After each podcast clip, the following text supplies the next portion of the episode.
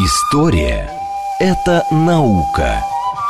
Здесь ставят эксперименты, открывают неизвестные цивилизации, расшифровывают тексты погибших народов. Историческая программа Михаила Родина «Прошлое». Еще вчера мы этого не знали – еще раз добрый день, это программа «Прошлое», меня зовут Михаил Родин, и сегодня мы говорим о планах э, российских исследователей на сезон 2021 года в Ираке. А, в первой части программы мы поговорили о, ну, об э, комплексном археологическом проекте по исследованию долины Ириду, а теперь мы продолжим разговор с Алексеем Игоревичем Минконским-Дьяконовым, а, который нам расскажет э, о, как это сказать, этнографическо-лингвистической, наверное, части части этого проекта? Как его назвать? Можно так сказать. Э, вот прошло несколько столетий после тех событий, о которых мы говорили в первой части. Э, пересохла река Ириду, ушли оттуда люди, наступила новая эра христианская. И где-то в первые века этой эры э, в этих местах, по-прежнему болотных, уже на других рукавах Тигра и Ефрата появились люди, которых э, арабы впоследствии стали называть сабиуна, э, те, кто погружаются в воду. Э, а мы их называем, так же как они, мандеи. И в настоящее время это единственная сохранившаяся живая община гностиков. Угу. Мы, получилось так, с ними дружим с самого начала. Э, Причем один из активистов сохранения мандейского наследия оказался в числе нашей охраны Натальи Ваджев. Он с нами ездил по всем нашим памятникам, и мы с ним поддерживаем связь. Это на стороне Ваджифа, а на стороне э, западной, на стороне Насирии, там мне довелось побывать в молельном доме мандейском, и вообще Мандей там составляет часть э, интеллектуальной и культурной элиты города Насирии и вполне сосуществует и сотрудничает с мусульманами, шиитами. И как-то сразу стало понятно, что наша работа, поскольку это работа комплексная, не только касающаяся э, раскопок в земле, но и сохранение э, культурного наследия этой земли в целом, в том числе того, которое дошло до наших дней, что нам нужно э, обязательно э, проявить интерес к мандейской общине. Э, тем более, что она оказалась, этот интерес оказался вписан в более широкий контекст исследований, ведущихся в нашей стране. У нас есть очень интересная группа арамеистов – Москве. Московский арамейский кружок они иногда себя называют. Прежде всего, это Сергей Лезов, который, мне кажется, выступал в вашем эфире. Да, да, да. Да, и его коллеги, и ученики, его замечательный коллега Алексей Левданский. А, они занимаются тем, что сохраняют э, для вечности исчезающие э, современные арамейские языки. Тут надо сказать, Э, что для Месопотамия была свидетельницей смен нескольких языков. Э, там говорили по-шумерски, шумерский язык сначала стал книжным, потом вовсе вымер. Потом говорили по-аккадски, это семитский язык э, в родстве с арабским, древнееврейским в частности. А потом и аккадский язык тоже превратился в книжный и был заменен арамейским языком. И, э, наконец, вот сейчас мы видим, как последние островки арамейского языка уходят в прошлое, и он вытеснен уже много веков. Вытеснен э, на юге арабским, на севере разными другими языками, а, э, курманджи и турецким. А, мы тем самым имеем возможность видеть, как это происходит. Как нам ведь важны не только начало, но и концы. И также в археологии. Мы изучаем, с одной стороны, начало шумерского мира на Ваджифе, и, как мы видим теперь на равнине Ириду, тоже мы будем видеть начало. И конец шумерского мира. Техайла – это конец шумерского мира. И здесь тоже. Как происходит смена ничто не вечно. Ни один, ни один язык, ни одно государство, ни, ни одна религия, ничто не может быть, не было вечным до сих пор в, истории. И мы э, э, хотим знать, как, как, как с этим быть и как, э, как это происходит.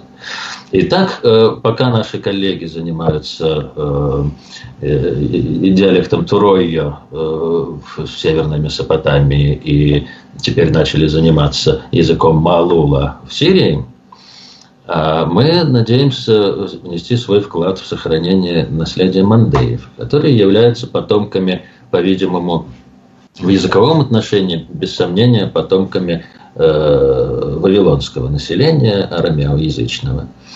И еще недавно они говорили на разговорном языке мандейском, новом мандейском. Похоже, что в Ираке он уже э, не используется. В Иране, совсем недалеко от нас, там э, вроде бы есть еще островки, еще семьи, которые говорят и на новом мандейском. Но э, рукописи они свои хранят, и священство там продолжает знать классический мандейский язык. Мы надеемся продолжать нашу дружбу с ними и э, этой осенью приступить к таким вот предварительным полевым э, исследованиям. То есть это уже будет отдельная экспедиция, совершенно отдельно организованная, в, в новом составе и устроена будет по-другому? Э, это, скорее всего, будет один человек, который будет специализироваться на мандейском языке и будет присматриваться, стараться заручиться доверием этих людей, что совсем непросто всегда, да, когда приходит чужак какой-то. А, а работать он будет вместе с нами. Организационная основа экспедиции прежняя. Этим и хороша археологическая экспедиция, потому что она требует хорошей прочной логистики – и уже когда эта логистика обеспечена, то можно взять с собой и э, филолога, и кого-то еще, что мы, собственно, и собираемся делать. Так что это отдельное направление в рамках российско-иракской комплексной экспедиции. Мы надеемся, что в этом направлении будет активно участвовать Институт Востоковедения, Московский институт Востоковедения, mm-hmm. с которым мы очень плодотворно сотрудничаем. А как вообще это устроено? Ну, я думаю, что для большинства наших э, слушателей вообще не очевидно вообще, как можно зафиксировать э, язык и вообще культуру целого народа. Как это происходит? Э, есть, э, во-первых, э, письменные памятники. Это самое простое. Мы должны их найти, отсканировать, прочесть, опубликовать. Это такая стандартная работа. Но, кроме того, есть э, хорошо разработанные методики полевых исследований с носителями, когда, э, с одной стороны, записывается более или менее все, что человек имеет рассказать, а с другой стороны, и существуют э, специальные опросники по разным сторонам языка, и лексические, и грамматические, и Э, степень расхождения с языком э, предшественником можно установить. Это хорошо разработанная методика, известная, которую вполне можно научиться. Но Тут э, мне хочется сказать, что это имеет очень большое значение широкое, что здесь помимо сохранения исчезающего диалекта, может быть, уже исчезнувшего в Ираке, мы занимаемся вещами совершенно фундаментальными, потому что гностицизм нам дает э, очень э, много информации о раннем христианстве, о появлении, о процессах, которые э, привели, собственно, к его появлению, потому что что такое гностицизм, по-видимому, это ответ на такой ортодоксальный официальный иудаизм. В чем там было дело вообще, да? Что как быть с тем, что Бог допускает зло? Ну как? Один из вариантов предлагают гностики. Они говорят, так это не тот Бог. Это Бог э, среднего уровня, среднего звена или вообще низшего звена. А есть настоящий Бог, который вышестоящий, он э, никакого зла не допускает, он чистый свет. А этот вот, с которым вы все поклоняетесь, он не то. И вот э, иногда это многоступенчатая такая система. Это был способ преодолеть явные, видимые всем противоречия которые христиане преодолели по-своему. А эти по-своему, они, некоторые называли мандеев э, э христи, э, европейцы, христиане святого Иоанна, потому что у мандеев фигура Иоанна Крестителя имеет большое значение. Некоторые даже считали, что он их главный пророк. Он их не главный пророк, но существовало течение и в иудаизме тоже, которое привело к тому, что Э, люди шли за Иоанном Крестителем, и не все из шедших за ним принимали Христа. Собственно, здесь на основании Мандейского корпуса можно постараться очень многие вещи выяснить, которые для нас э, в отсутствии его были бы темны. А потом, когда появились мусульмане, то э, Мандеям, защищая свое право на существование, пришлось написать книгу, потому что если они люди книги, то мусульмане их э, будут э, уважать и меньше резать. И вот эта книга, книга святого Иоанна, книга Иоанна, учение Иоанна, она правильно называется, Драшат Яхья, э, была создана на основании предыдущих писаний, видимо, в восьмом веке или чуть раньше, как ответ на мусульманское вторжение. И тут уж мы кое-что можем узнать и о мусульманах тем самым. В общем, занимаясь маленькой и малозаметной сейчас общиной, мы получаем очень серьезные сведения о том, что волнует, вообще говоря, всех. Да, то есть у нас получается такой вот в этом народе, скажем так, в их культуре сконцентрирован такой стык иудаизма, христианства, да. ислама. А, и вот именно как бы раскапывая эту культуру, да, точно да. так же, как археологи да. делают со слоями археологическими, мы можем проникнуть туда вглубь образования вот этих всех философий. Именно. А как им, как им удалось сохранить вот этот маленький анклав, вот этот, э, вот этот свой мирок э, через такое количество времени? Это том, что... очень интересный вопрос, но э, у меня есть подозрение, что это не был мирок, а что наличие э, мандеев в Южном Ираке говорит о э, том, что они опирались на какую-то очень большую традицию. Есть э, признаки того, что у них многое идет от древнемесопотамских э, верований. Их внимание к астрологии, к звездам указывает на некоторые поздние месопотамские вещи. И они, по-видимому, были органичны для этих мест. Хотя они сами э, считают, что они пришли из Леванта, и что им помог э, царь Аршак Парфянский в третьем веке. Но э, и действительно у них есть память о Иерусалиме, и связь с иудаизмом не могла бы быть такой четкой без этого. Но тем не менее, э, они пришли на какую-то почву. И, может быть, здесь не только готовые мандеи пришли, так сказать, из Леванта, а произошел какой-то синтез с теми ранними, более ранними древними сапотамскими представлениями философскими, религиозными, которые мы тем самым еще также можем через них видеть. И это бы объяснило их устойчивость и значимость для Южного Ирака. Еще одна причина ими заниматься как следует. То есть они впитали местные еще какие-то да. Э, свои вот эти вот корни. А, а как устроена вообще эта община? Как там сейчас все организовано? Вы упомянули о том, что, например, есть книги, которые нужно найти, отсканировать. А, у них есть какие-то институты э, вот эти общественные. Как вообще хранится вот эта память? У них есть э, в Насирии дом, молельный дом, который находится на берегу Ефрата. У них есть э, священство, отдельный, э, так сказать, социальный слой. И есть э, достаточно такая автономная действительно община. Насколько они готовы пускать чужестранцев это все исследовать, в разные годы об этом было разное впечатление. Кого-то пускали, кого-то нет. И мы многого не знаем. Мы не знаем даже э, хорошенько численности нынешней э, ни в Ираке, ни в Иране.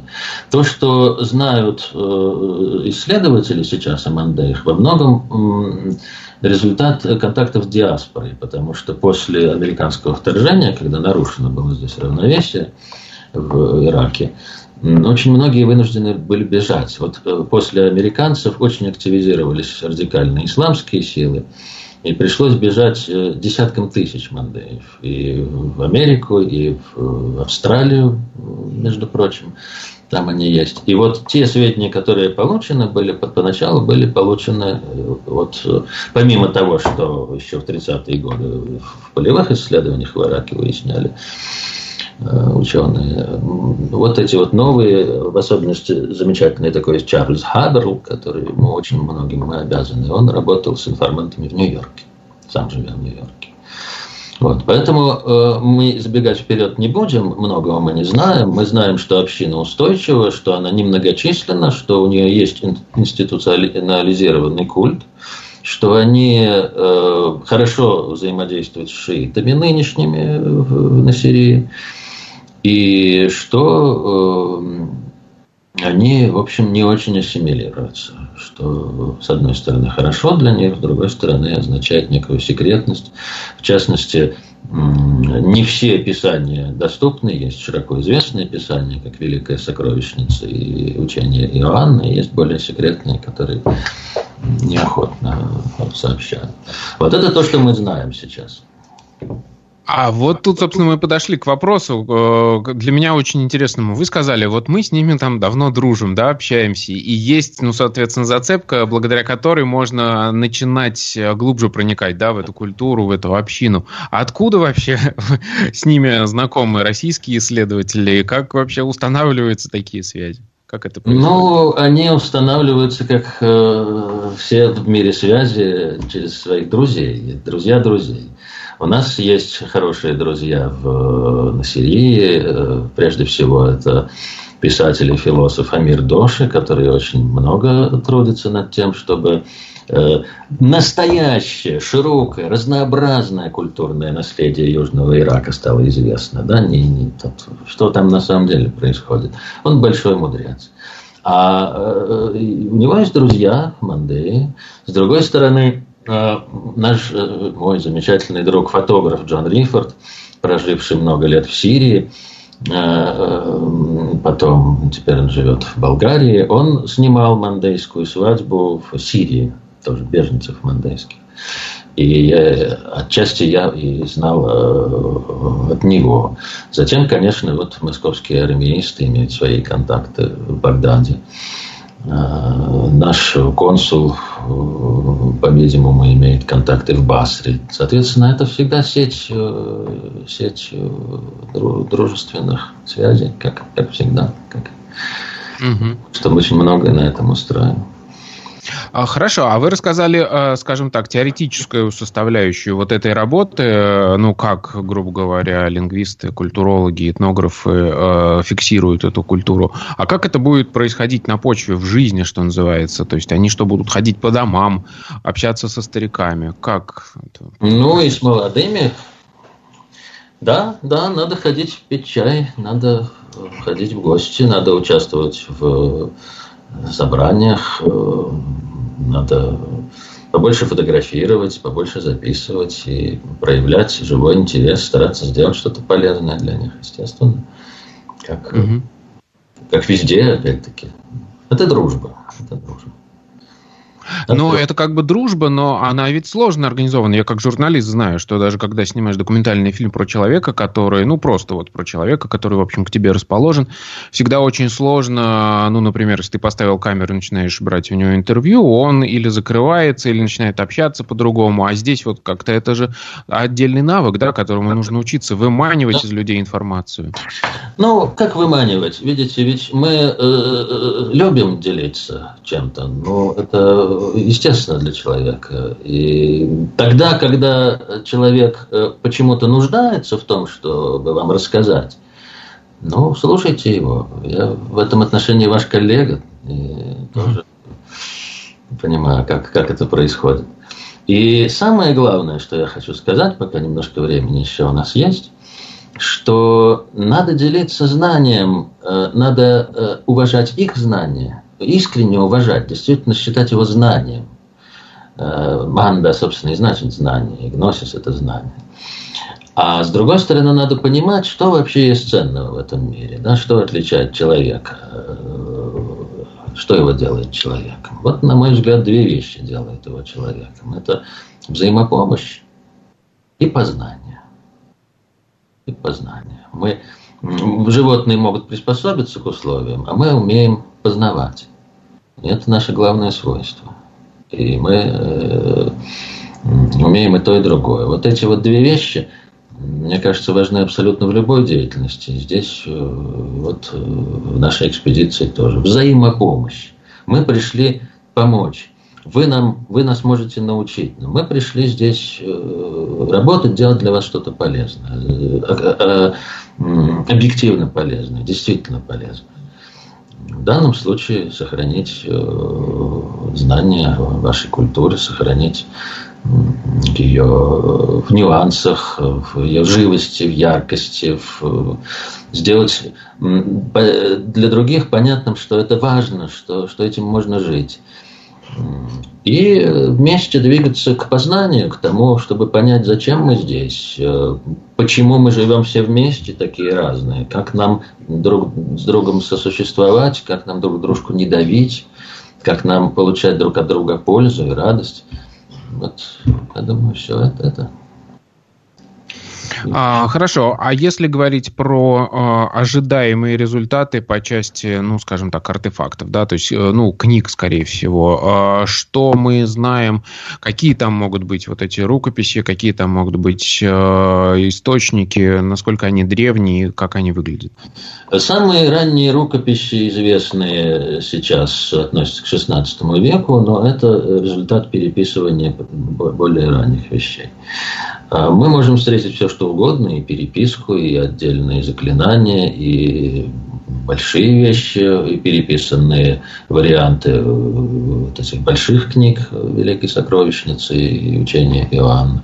Есть совсем другой круг источников, но это музейный круг, это чаши, которые зарывали в четырех углах помещения, чтобы они отгоняли демонов. Это чаши 4-7 века. Э, это свинцовые пластинки с надписями тоже, может быть, еще более ранние. Но вот это скорее уже музейная работа. У людей вряд ли можно встретить это сейчас. Но это тоже часть мандейского корпуса письменного, угу. которым мы будем заниматься. А письменные источники, соответственно, есть там какие-то архивы, которые наверняка при церквях или как ну, там храмах. Нет, это дома лежит, дома как-то, видимо, так, так, так мы считаем. А, то есть нет никакого центрального архива, куда можно прийти за мандейской мудростью. Это нужно будет у каждого человека. Ну, наверное, наверное, в их э, мандейском доме есть и архив тоже, но тут больше надежды, конечно, на частный архив. Угу. Хорошо, а когда эта работа будет закончена? Ну, если ее вообще, в принципе, можно закончить. Как Нет. она, в каком, в каком виде она будет публиковаться? Вот мне интересно, как, как потом огромный корпус информации такой? Надо, надо э, хотя бы главные памятники опубликовать. Если удастся сделать критическое издание Гензерба, вот этой великой сокровищницы, это будет большое достижение. Это большой многолетний труд. А отдельные маленькие вещи, ну, как всегда в статьях, я думаю, что эту работу мы только начинаем. Мы учимся. Мы учимся и археологии месопотамской, мы учимся и этому. Нам еще научиться надо. Но учимся мы работаем. У нас нет другого выхода. У нас нет вот угу. ступеней образовательных, некогда проходить. Надо начинать работать и учиться. Но это действительно, да, получается, если нам нужно э, язык э, изучить и изучить подробно, то есть это будет не одна статья, не одна книга, это прям целый, ну, практически институт можно создавать, это да? Целая жизнь. Ну, мы называем это направление. Мы угу. начинаем монотеистическое направление. Им занимается Алексей Легданский в нашей стране. И мы надеемся, что у него будут ученики. И мы это будем двигать дальше.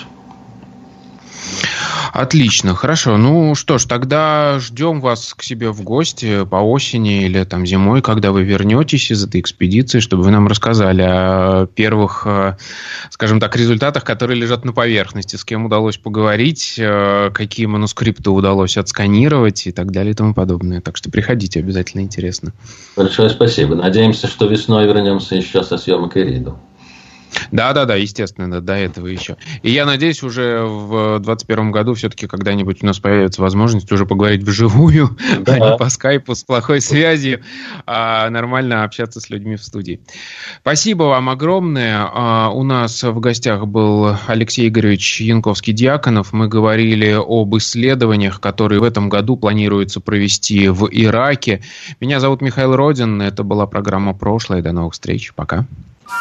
Историческая программа Михаила Родина «Прошлое».